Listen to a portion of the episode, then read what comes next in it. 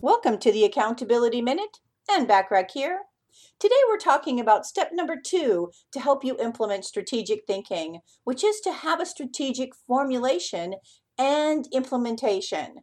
Formulation and implementation are basically interactive rather than sequential and discrete.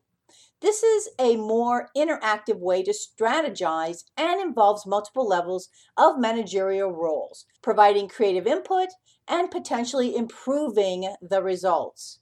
Have clear and focused goals and milestones.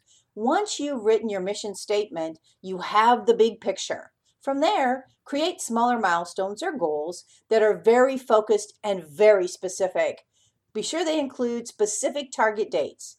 Your entire team should be on the same page in order to be in the highest probability position to achieve all of the goals that have been set.